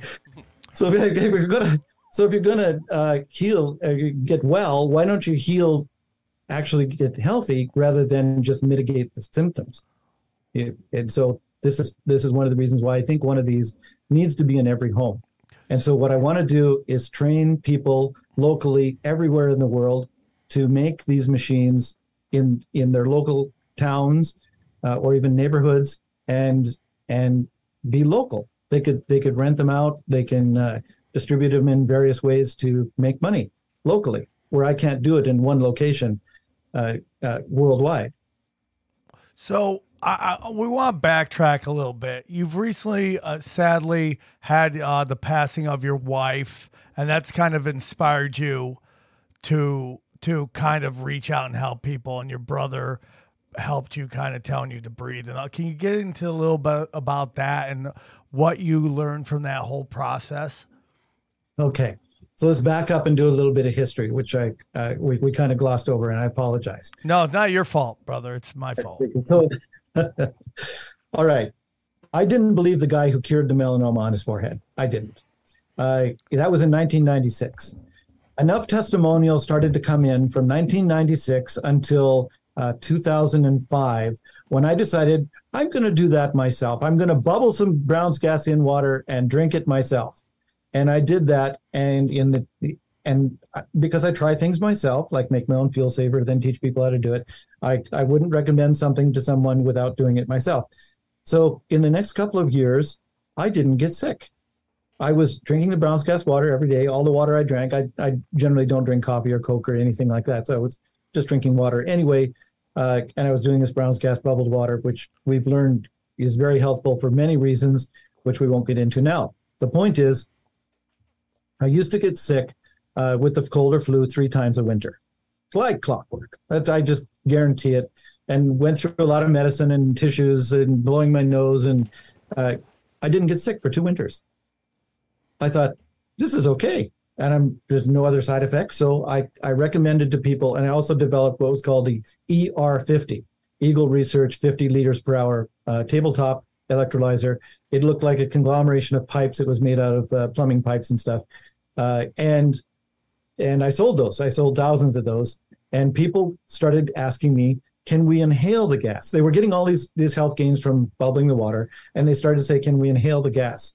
And I'm sitting here with the gas inhaling, so kind of right. so I, I look stupid at this particular You point. look great. When I'm, and when I'm saying, I told people not to inhale the gas because I was used to using it as a combustible gas. I knew it could cut steel, increase the combustion efficiency of vehicles. I knew it made a nice big bang when you put it in a balloon and then lit the balloon on fire. Don't do that in your house, by the way. so the, uh, but for those guys that like to have a big bang, you could do that outside and it, it makes a nice big bang. So, and, and I have videos online on the combustion on the combustion on my YouTube channel, so people can see the gas when it when it goes bang and, and burns and the different phases of combustion and all that kind of thing. So I was just doing it to be an explosive gas, and I'm thinking putting an explosive gas in your lungs is not a good idea. Right. Then in uh, December of 2015, December of 2015, one of my customers sent me a video of a Korean hydrogen bar that was using Brown's gas. I knew it was Brown's gas because I I, I recognized the Epoch uh, um, machines that they were using. I, I'm familiar with Brown's gas machines all over the world, and I realized again I was wrong. See, an inventor is wrong 99% of the time okay just just know that i have to be okay with being wrong i'm wrong a lot so but i was wrong this time and i and i misinformed a lot of people because i realized that as soon as you mix the gas with enough air it becomes non-combustible this is an a known phenomenon of combustible gases i should have realized it right from the start if i just put a little bit of gas in with the lot of air that i'm inhaling i'm not inhaling a combustible mixture yes the gas in the tube is combustible, but as soon as it mixes with the air going in my nose, it is not combustible. Oh. So it was totally safe to breathe. And this brings me to it, it- this is a little difficult for me to say and tell, but it's important. Okay. God had informed me that Brown's gas was therapeutically helpful uh, in 1996 with the guy with the melanoma. He informed me over the years. It took nine years before I started drinking the water myself. And then I went from 2007 until uh, 20, 2016, it turns out, but yeah, 2016, before I even started to inhale the gas. My late wife got sick in the early 2000s with uh, an autoimmune disease that uh, was called lupus. And you could get severe lupus or not very much lupus, but in any case, we battled that disease with her organs gradually failing from the early 2000s, and she died in March of 2016. That was my late wife. I'm She was an amazing woman, amazing, amazing woman. I, I could go on and on. And um, it turns out that after I, I she died, I decided, and and I was I was I was out of it at that at that point when she passed. My brother was with me, as you had said, and I I literally my my legs turned to rubber. I couldn't stand up. He held me in a bear hug and and held me up as I cried on his shoulder, and and he said, "I'm going to tell you something that Tanaj, that was my late wife, told me." He said, "Breathe." He says she told me to breathe when he was having a problem, and so he told me to breathe, and it was like a, a message from my late wife. And I did start taking breaths. In fact, there were several times during the on the next uh, uh, few weeks when I would real I'd realize that my chest was hurting so bad, I'd actually forgotten to breathe. My grief was so bad that I my body was just like trying to shut down. Just try. I would. I I don't even I didn't even know it was possible to not breathe spontaneously. So my chest would be hurting, and I'd have to I'd have to take a breath consciously in order to stay alive. So anyway, I kept remembering to breathe, and my uh, I I was taking care of funeral arrangements and all all the kind of things that I needed to do. I I couldn't even sleep in our bed. I never slept in that bed again. I I I was sleeping on the couch. I was actually sitting on the couch, sleeping on the couch. I was pretty much on the couch. I I couldn't even really move. And uh, I decided that I would I would to do something. I had one of my ER50s sitting there where to I could bubble water, and I thought, you know what? This guy sent me a video of the of the Korean hydrogen bar. I'm going to rig up this ER 11 uh, ER excuse me 50 to inhale Brown's gas from it. And at that point, I really didn't care if I lived or died. I really didn't. And I thought, you know what? I will videotape myself doing this for the very first time in case something happens, and uh, then at least people know what was going on. so, so I did, and uh, I inhaled for about 15 minutes that first time, and I didn't sleep that night. I I was totally alert and wide awake, and even now, when I'm sitting at the computer uh, for hours at a time, and I and I start to feel a little foggy because and and uh, and not wanting to pay attention, I put on the Brown's gas, and it just brightens up. I, I it's better than drinking a cup of coffee. It doesn't have any of the coffee buzz or anything like. There's no side effects. So anyway, it it really helps the brain function. I I was seriously depressed. I can understand why it is that so many spouses follow their uh, their mates when one of them dies. I, I just about did. The Brown's gas saved me. I didn't realize it at the time, but it's been now since con, uh, uh, confirmed that it lifts depression. When you're when you're when you're uh, inhaling the gas, it's almost impossible to be depressed. Interestingly enough. Okay. So I realized after a month's time, and there was lots of things happening to my body, I but all good things, all positive things. Like there was no negative uh, side effects. Uh, my psoriasis, I had my skin uh, just start I, on my elbows, knees, and feet. I had thick white, uh, it, what turns out to be psoriasis, and it started to peel off, and like a snake shedding its skin. And I and it was very disconcerting to have big parts of your skin just peeling off. But underneath was baby smooth, brand new skin. So that was okay.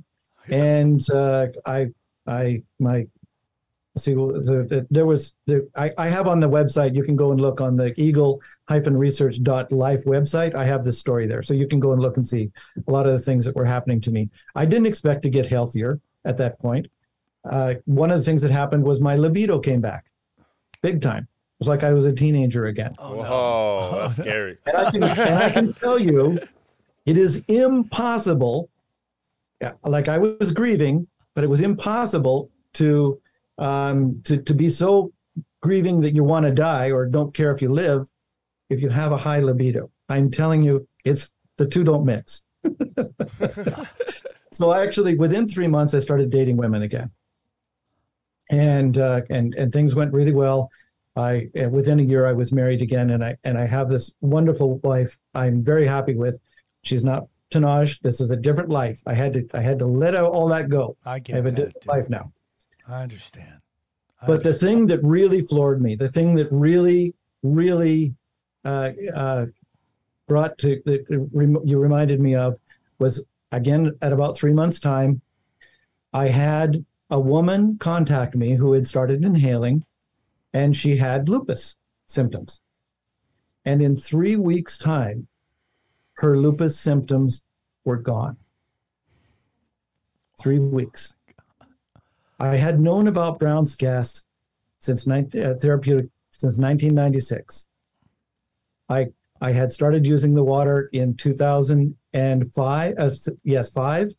I started inhaling in March of 2016, but I had Brown's gas.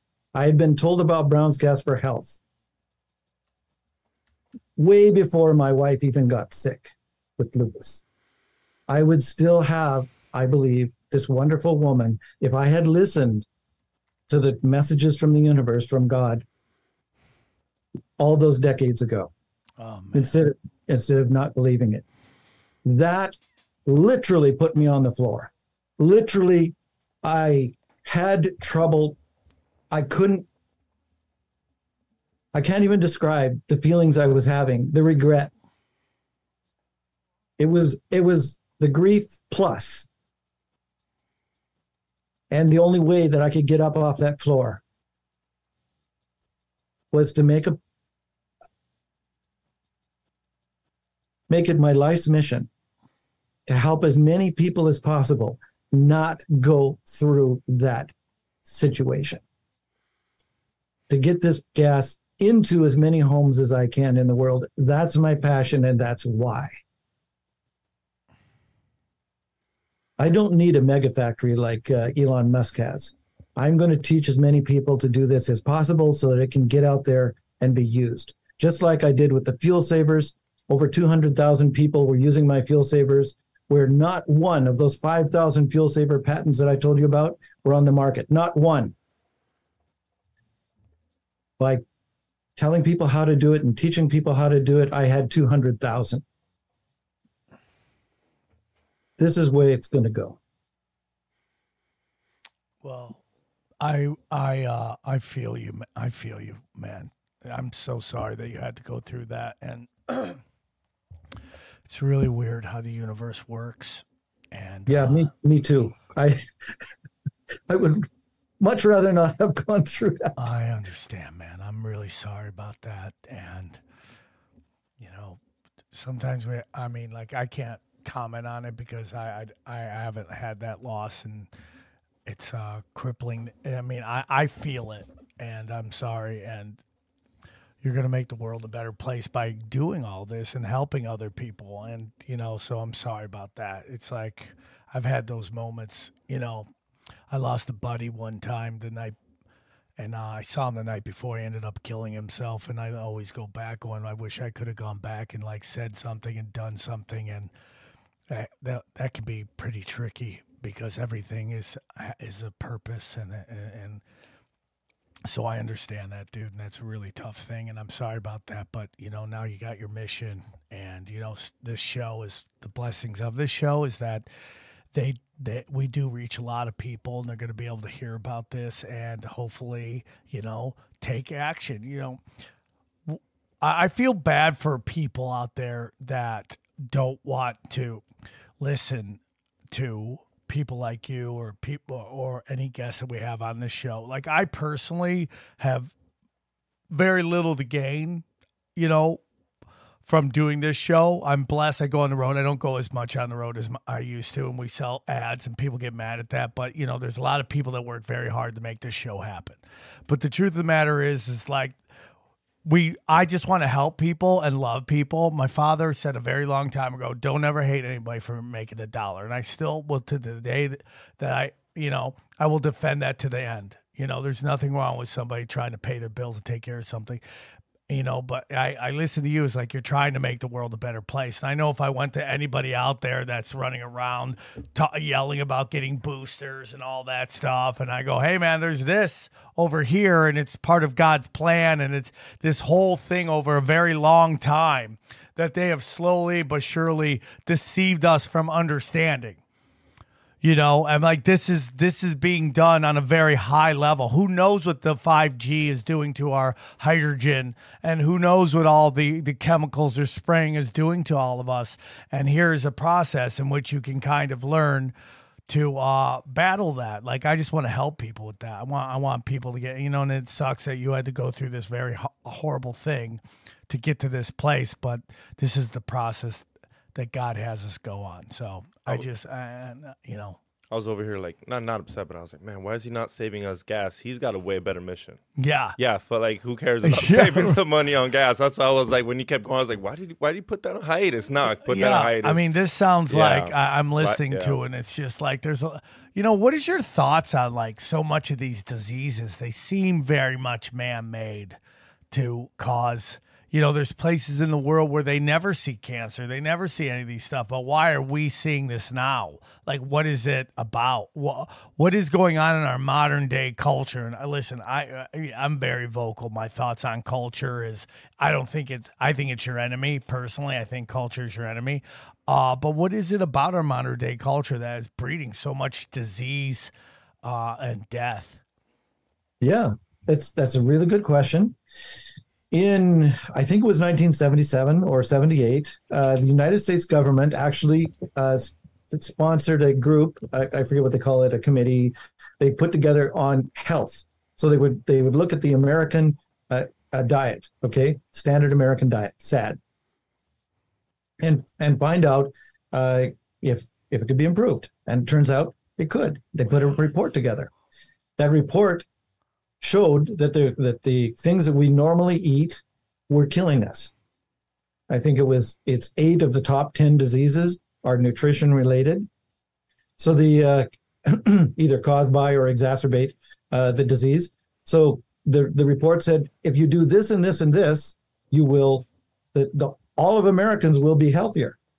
In two weeks' time, that was taken off the uh, government uh, bookshelves. That report due to lobbying of the uh, of the uh, vested interest of uh, food and if if I have my opinion, the medical establishment.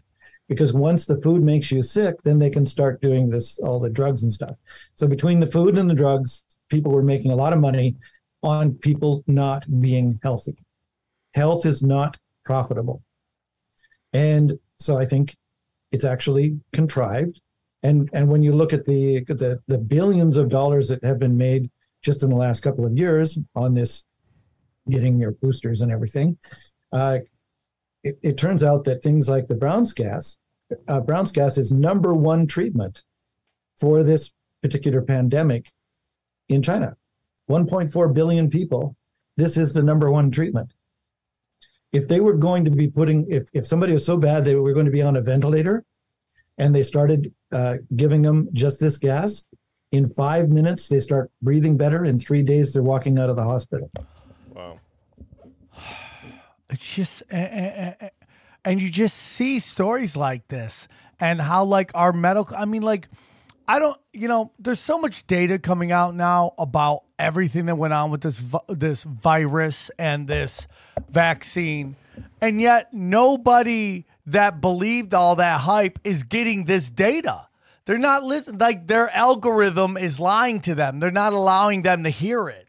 Uh, you know, we still, like I said, there's a very famous comic who I love to pieces, is on stage yelling at people to get the vaccine. Today, October 17th. 17th, you're yelling at people in year 2022 about getting the vaccine.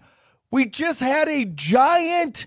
Uh, uh, Europe just had a hearing, an investigation, in which they put a, a, a Pfizer executive from Europe, a vice president, on uh, made her under oath and asked her, "Did you do research on this to see whether this vaccine stopped transmission?" And she said, "No." Why isn't that the story everywhere? They lied to you. They told you you couldn't see your parents. They told you you couldn't you couldn't go to work. You had to wear a thing. You had to get this vaccine or else you were going to lose your job. Why aren't you angry? And why don't you? You know, I mean, people listen to this show will will will love this story. Love will love what George is talking about because we know this is all possible. But average person, if I go, hey man, you know, yeah, I found out I got I got cancer. Hey dude, I know this thing's called brown gas, and uh, it will really help you. Ah, whatever, bro. I'm gonna go do this thing that everyone before me's done, and some of them survive and most of them don't. Why? Yes. Why? You said you're. Yeah. You said you're. chemo and ra- sorry, chemo and radiation help approximately two percent. The uh, uh, the rest, it's like uh, bloodletting. You might as well you might as well be back in the uh, medieval times and and being leached.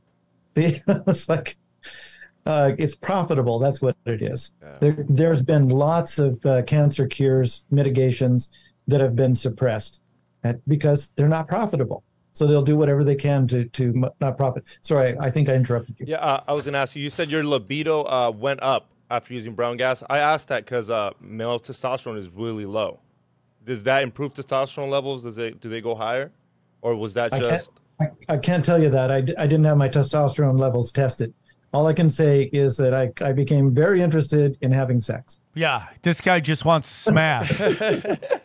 There's nothing wrong with that, brother. There's nothing wrong with that. So, what is it that actually hydrogen does? Do you believe? What is the actual when when you inhale it or ingest it or rub it on something? What do you think it actually does? Okay, that goes way beyond my expertise. I can give you some general ideas, but there's actually a fellow, a doctor that can answer that a lot better and has in a in a, a website called molecularhydrogeninstitute.com. Okay. It might even be the molecularhydrogeninstitute.com. You'll have to look it up. Anyway, his name is Tyler LeBaron. He he actually consulted with me back in the early 2000s. I think it was 2007, about the time I was making the ER50, and uh, because he was interested as an intern at that point, uh, and he, he had this idea that hydrogen could be good for health. So he was interviewing people uh, and finding out anywhere he could about hydrogen for health. Ended up going to Japan to uh, do his uh, undergraduate work and become uh, qualified to be a doctor. And now he's come back to America. He's been here for a few years now and has started this website and is promoting hydrogen for health in all different kinds of aspects. And if you go to his website, you'll see hundreds of different things that the Brown's gas helps. Now, when you put it in your body, um, there is no part of your body that doesn't use hydrogen directly or indirectly. There's no chemical process. There's no no molecular structure. There's nothing in your body that doesn't use hydrogen uh, directly or indirectly. So you can imagine if you don't have it, your body's just not going to do well. Uh, and luckily, it's one of those things that your body can kind of just hold on to. Like if you don't inhale oxygen, you'll be dead in five minutes. If you or so. Uh, some people can hold their breath longer than that, but but let's say relatively short time. If you don't drink water, you're gonna you're gonna be uh, collapsing in at least three days, maybe dead in five. You're if you don't drink water, which is hydrogen and oxygen. It's uh, so you need that liquid in you. Now, lots of people get their liquid from coffee and and soft drinks and things. So they manage to get enough liquid in them that they don't actually, even though they may be dehydrated, they may not actually uh, uh, they, they won't actually die. So it's probably not doing their organs much much good. Got to drink water, guys. Okay, so you you go down the list of the various nutrients that you must have and how quickly and often you must have them. Hydrogen turns out to be one of those things that you can, like, if you don't eat food, which is where you're getting most of your hydrogen from, uh, your body can can last quite a while. There's been people that have fasted for a year. What? But most, yep, yep. You can look it up. And the uh, but there's uh, most people have enough uh, reserves in their body that they can go like fat is hydrocarbon, and so you you have these stores and reserves of hydrogen in your own body that you can use to uh, go for four weeks, six weeks. A lot of people, and you can imagine the people in the concentration camps and stuff. You see them really skinny. They've like they've been malnourished for a long time. You can you can do that, but it's going to malnourish your body and you need the hydrogen in there. And there's various things, uh, reasons why. For example, one quick example that's that's uh, current is the the particular virus that was going around. Uh, they considered it to be a lung or respiratory uh, virus, but it wasn't. It was actually a blood virus. And what it would do is knock the iron, heme or ferritin, whatever you want to call it, out of your red blood cells. And anyone who knows red blood cells need that iron in order to grab the oxygen to carry it around in the body. So if the red blood cells don't have the iron, first of all, they're probably not so red, but they also can't carry uh, oxygen. So people would have oxygen levels down in the 70s, which is why they wanted to put them on respirators because they were thinking that it was a respiratory disease. But nine out of 10 of these people were dying on the respirators because it doesn't matter how much oxygen you put in the lungs. If your blood, isn't carrying the oxygen, you're still gonna you're still gonna die. So what the Brown's gas does is is because of its electrically expanded water, which is a, a negative has a net net a negative charge, a net negative charge because it has electrons on it. When the when the red blood cells get this electrically expanded water on it, it gives them a charge. And even though they may not have enough iron to grab the oxygen normally, as soon as they get that charge, they can grab the oxygen. Which is why when the people start inhaling the Brown's gas, within five minutes they'd start breathing better because their oxygen levels would come up to normal.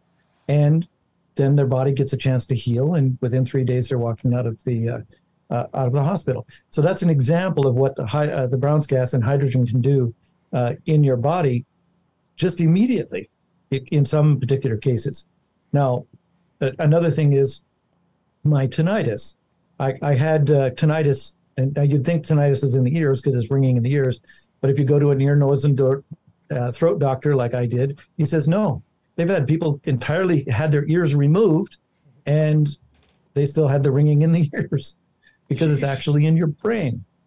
It turns out that the Brown's gas is highly essential, or, or we'll say the hydrogen uh, electrically expanded mixture, hydrogen mixture, is very healthful for the nerves. And now I had that was one of the things that I had. I'd lost the feeling in the palm of my left hand and on the fronts of my shins from my knees down to my feet. I had what's called neuropathy. And I noticed that the feeling was coming back in my hand over time. This took several weeks. Um, and that and the interesting was thing was, and I noticed, hey, I had the feeling back on the fronts of my legs because the hydrogen helped the nerves heal. And so I had the feeling again. Well, the biggest nerve center in your body is between your ears. And my tinnitus started to fade. So obviously, there was something in my brain that needed healing, which, since I use my brain as an inventor, it's a good thing to have a nice working brain. Yeah. I was very happy to hear my tinnitus fading away. And now it only comes back when I'm under stress. I find that very interesting. If I'm under a lot of stress, I feel that little hissing uh, happening, and I and I, I oh, I'm under stress. I'm gonna have to do something to take care of the stress in my life. So it's just one of those interesting things. I just, I, I but those yeah. are some of the things that Brown's gas can do. And your your immune system gets shot when you are when you are um, high anxiety, and that is so much of, in my humble opinion what whoever these people are uh, they want us they want us constantly in a heightened state of anxiety because we're more m- easily manipulated and that's my honest belief and so yes. when you're like hey man i am uh, i'm uh you know um yeah you know so it's like they just can get you to agree to things that maybe aren't in your best interest if you're heightened in anxiety. It's this desire for uh, safety over freedom and all that stuff, you know. Uh, that it's just super interesting, man. So yeah, I, I agree with all this, man. I mean, when I'm listening to you talk and I think about all the issues out there, I go, how much of of you know, I mean, I think everything comes from a spiritual angle. I think so much of I think so much of what's going on is these dark arts people are trying to commit basically depopulation on the masses. And, you know, when you talk about, you know, we hear the Sumerian kings lived for 20,000 years. And now you got Moses living for 900 years. You got all this stuff. And you're like, man, maybe people did live forever. Maybe they did. And now that they've been slowly over time chipping away at everything that makes us special to like kind of you know, there was talk. Somebody was talking today that like vaccinations in your pets. Now you don't see pets living to 17 years old like they used to. They're living lo- shorter and shorter lives. I mean, They neuter them right off the bat. yeah, I mean, like there is a desire to to limit the amount of all of us. I mean, now we're looking at what they want to do with cows, right? Uh, they want to go in Canada, and I'm sure if you're in Canada, uh, George, but they want to go to Canada and they want to kill off all these cows. That's just more death. That's more destruction. Yes, We're living it- in cra- very true. We're And living crazy times. So why don't we really quick talk about your website and where they can? The, you've already talked about the machine. Uh, why don't you tell us where they can go to get it and what it's doing, and and tell us a little bit about New Water and a little bit about Eagle Research. Okay. Okay. we have uh, the the eagle hyphen research dot life website is the place to go to learn about the aquacure which is the brown's gas machine that we have tweaked over years of time to be the, the most practical brown's gas machine in the world there's uh, there's nothing that can compete now there's there's a lot of brown's gas options out there and if you can't afford the aquacure uh, quite a few of them are acceptable you get what you pay for uh, and they- they'll work. Okay, for the most part, if you're making Brown's gas, it'll work. Do have to be careful though, because some people say they're making Brown's gas when they're actually just making hydrogen and oxygen. And some people even say the hydrogen is better than the Brown's gas, just the, the straight pure hydrogen. But the experiments that we've shown in healing and like uh, various therapeutic things, the Brown's gas is about 30% more therapeutically effective than the straight hydrogen. So, but it is more to maintain a Brown's gas machine because you've got the lye mixture and cleaning out that you have to do. Uh, whereas most of the hydrogen only machines are very simple to operate. You just put in pure water and that's pretty much it. So you, you, you balance out what it costs you and the uh, and, and maintenance and that kind of thing. Uh, just be informed and make a good decision for you. Everybody should be having at least hydrogen in some form or other. I have a place on my website with the frequent asked questions, and one of them is what's the best way to get hydrogen into your body? And I, I have nine different ways on that page that you can research and see how you can get hydrogen in your body and choose the best for yourself. Obviously, I like the Brown's gas. I, I'm one person. I, I don't do a lot of research. I do research into the uh, what else is out there, but I only sell the Brown's gas machines because I want to sell the best. Period. I don't have time for anything else. Uh, yes, I'm 65 and I maybe I'll live to be 120. But I want to live too, which is another reason why I want to get all the all these people trained in making these machines because I want to uh, actually have a life with this beautiful new bride of mine. Yeah. I don't want to make these machines forever. Make your own. That's right. You got it. Okay. So that's how to get a hold of uh, the Eagle Research and how to buy that, that particular machine. And of course, when you go over to eagle-research.com, you'll see a lot of the other uh, things that I've uh, lines of research I've been working on, which I'd love to talk about uh, alternative or free energy as well. If we happen to have time, I, I don't think we do. But in any case, um, I'm sorry, I, I kind of got uh, lost. There was, oh, new water. Okay. Um, I'm not telling a lot of people about new water right now because I can't support the technology, but I will say that the Brown's gas machines that I make are already have the new water capability built into them. And what is new water? I'm I'm not telling people a lot about the new water. I'll give you a little hint. I'll give you a little hint. I will. I, I I have given other people a hint. I definitely give you a hint. New water is the closest thing that the closest thing that I can talk about or uh, point at is the philosopher's stone, where you can get extended life. You can get uh, turning um, uh, water into wine. You can make uh, water into a fuel. You can make water into medicines. You can make water into gold. You can make all of these kind of things. A, a, a transmutation. Alchemy? can- Are we talking alchemy here? You're you're I, it's what they call it. What can i say? You can i've already done it. A lot of other people have duplicated the experiments. The experiments show that all this is possible. And it's it's fantastic. You can even send uh, using the new water uh, techniques uh, with uh, Luc Montagnier who unfortunately he's the guy who discovered the aids virus. Uh, he was very much against all of these uh, vaccines. He he died uh, relatively recently this year, and but he was actually transmitting uh, DNA using essentially this new water technique from one place to another over phone lines, just with uh, frequencies. What? So there's yeah, you could you could take a, a frequency picture, if you will, transmit it to another vessel, and impress that frequency onto that particular vessel, and the DNA would would spontaneously show up in the second vessel. Yes, these things are being done, have been done, and duplicated. So here we have a, a, a a technology that can increase the fuel economy of vehicles, can uh, increase the efficiency of, uh, of torches, can increase the, the uh, growth rate of plants in soil by three times, can increase the growth rate of plants in hydroponics by 10 times. Okay, so you can have strawberry plants having strawberries 10 times sooner than the ones that are in, in soil. Okay, so then you can, it doesn't make any bigger strawberries, it just makes them, makes everything grow faster. And this is with new water. And no, that that's just with the Brown's gas bubble Oh, water. okay. The new, the- we're just talking Brown's gas technology, and the Brown's gas can make this new water as well.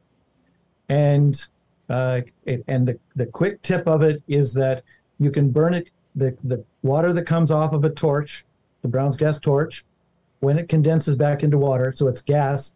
Uh, there's three different gases. You got your hydrogen, oxygen, and electrically expanded water. When you combust it, it makes new water. And this new water can do all of these things that I was just talking about. Plus, as a bonus, it's also what they call DDW or deuterium depleted water. You know, lots of people are drinking very expensive deuterium depleted water. If they make the new water, they can be drinking deuterium depleted water they can make in their own home. I'm interested. I find it interesting. So listen, you want to you want to so you want people to go to eagleresearch.life. Now, you're going to give a 20% promo code. Uh, Yes. we we need a we need a promo code. We usually go with tinfoil hat. Is that okay? Can we go with that? Tinfoil hat, and use the promo code tinfoil hat, and you'll get 20% off your purchase. Yes, All right. I'll make that happen. All okay, right. so the F, F, yes, got it. All right. So, uh, any other questions, guys? Anything, Johnny? Anything, No, Xavier? your, your mission's amazing. yeah, I love it, man. I appreciate you coming on, uh, George. And uh, again, his website is eagleresearch.com. Eagle dash dash research.com. Is that, yeah? And, Correct. And Don't forget that dash. If you want to purchase his his uh, equipment, you just use the promo code tinfoil hat. Uh, I appreciate you coming on, George. You have great energy. You're a wonderful person, and I appreciate the hard work. And we'd love to have you back sometime to talk some free energy. Sounds perfect. It's great to be here. I really enjoyed it. I know this time just flies. There's so much more that we could talk about and just have some fun. All Sounds right. good. All right, brother. We appreciate you. Thank you for coming on, and we will talk to you soon. Thank you guys so much for listening. And uh, go samtripoli.com, grab your tickets for the new uh, comedy chaos we just added, and we'll we'll make it happen. All right. We love you guys. Thank you so much for tuning in, and we will talk to you soon. We go deep, homeboy. Aaron, open your. Drink from the fountain of knowledge. There's lizard people everywhere. That- that- that- that- that- that's some interdimensional shit. Wake up, Aaron. This is only the beginning. Dude, you just blew my mind. Tinfoil hat. Tinfoil hat. Tinfoil hat.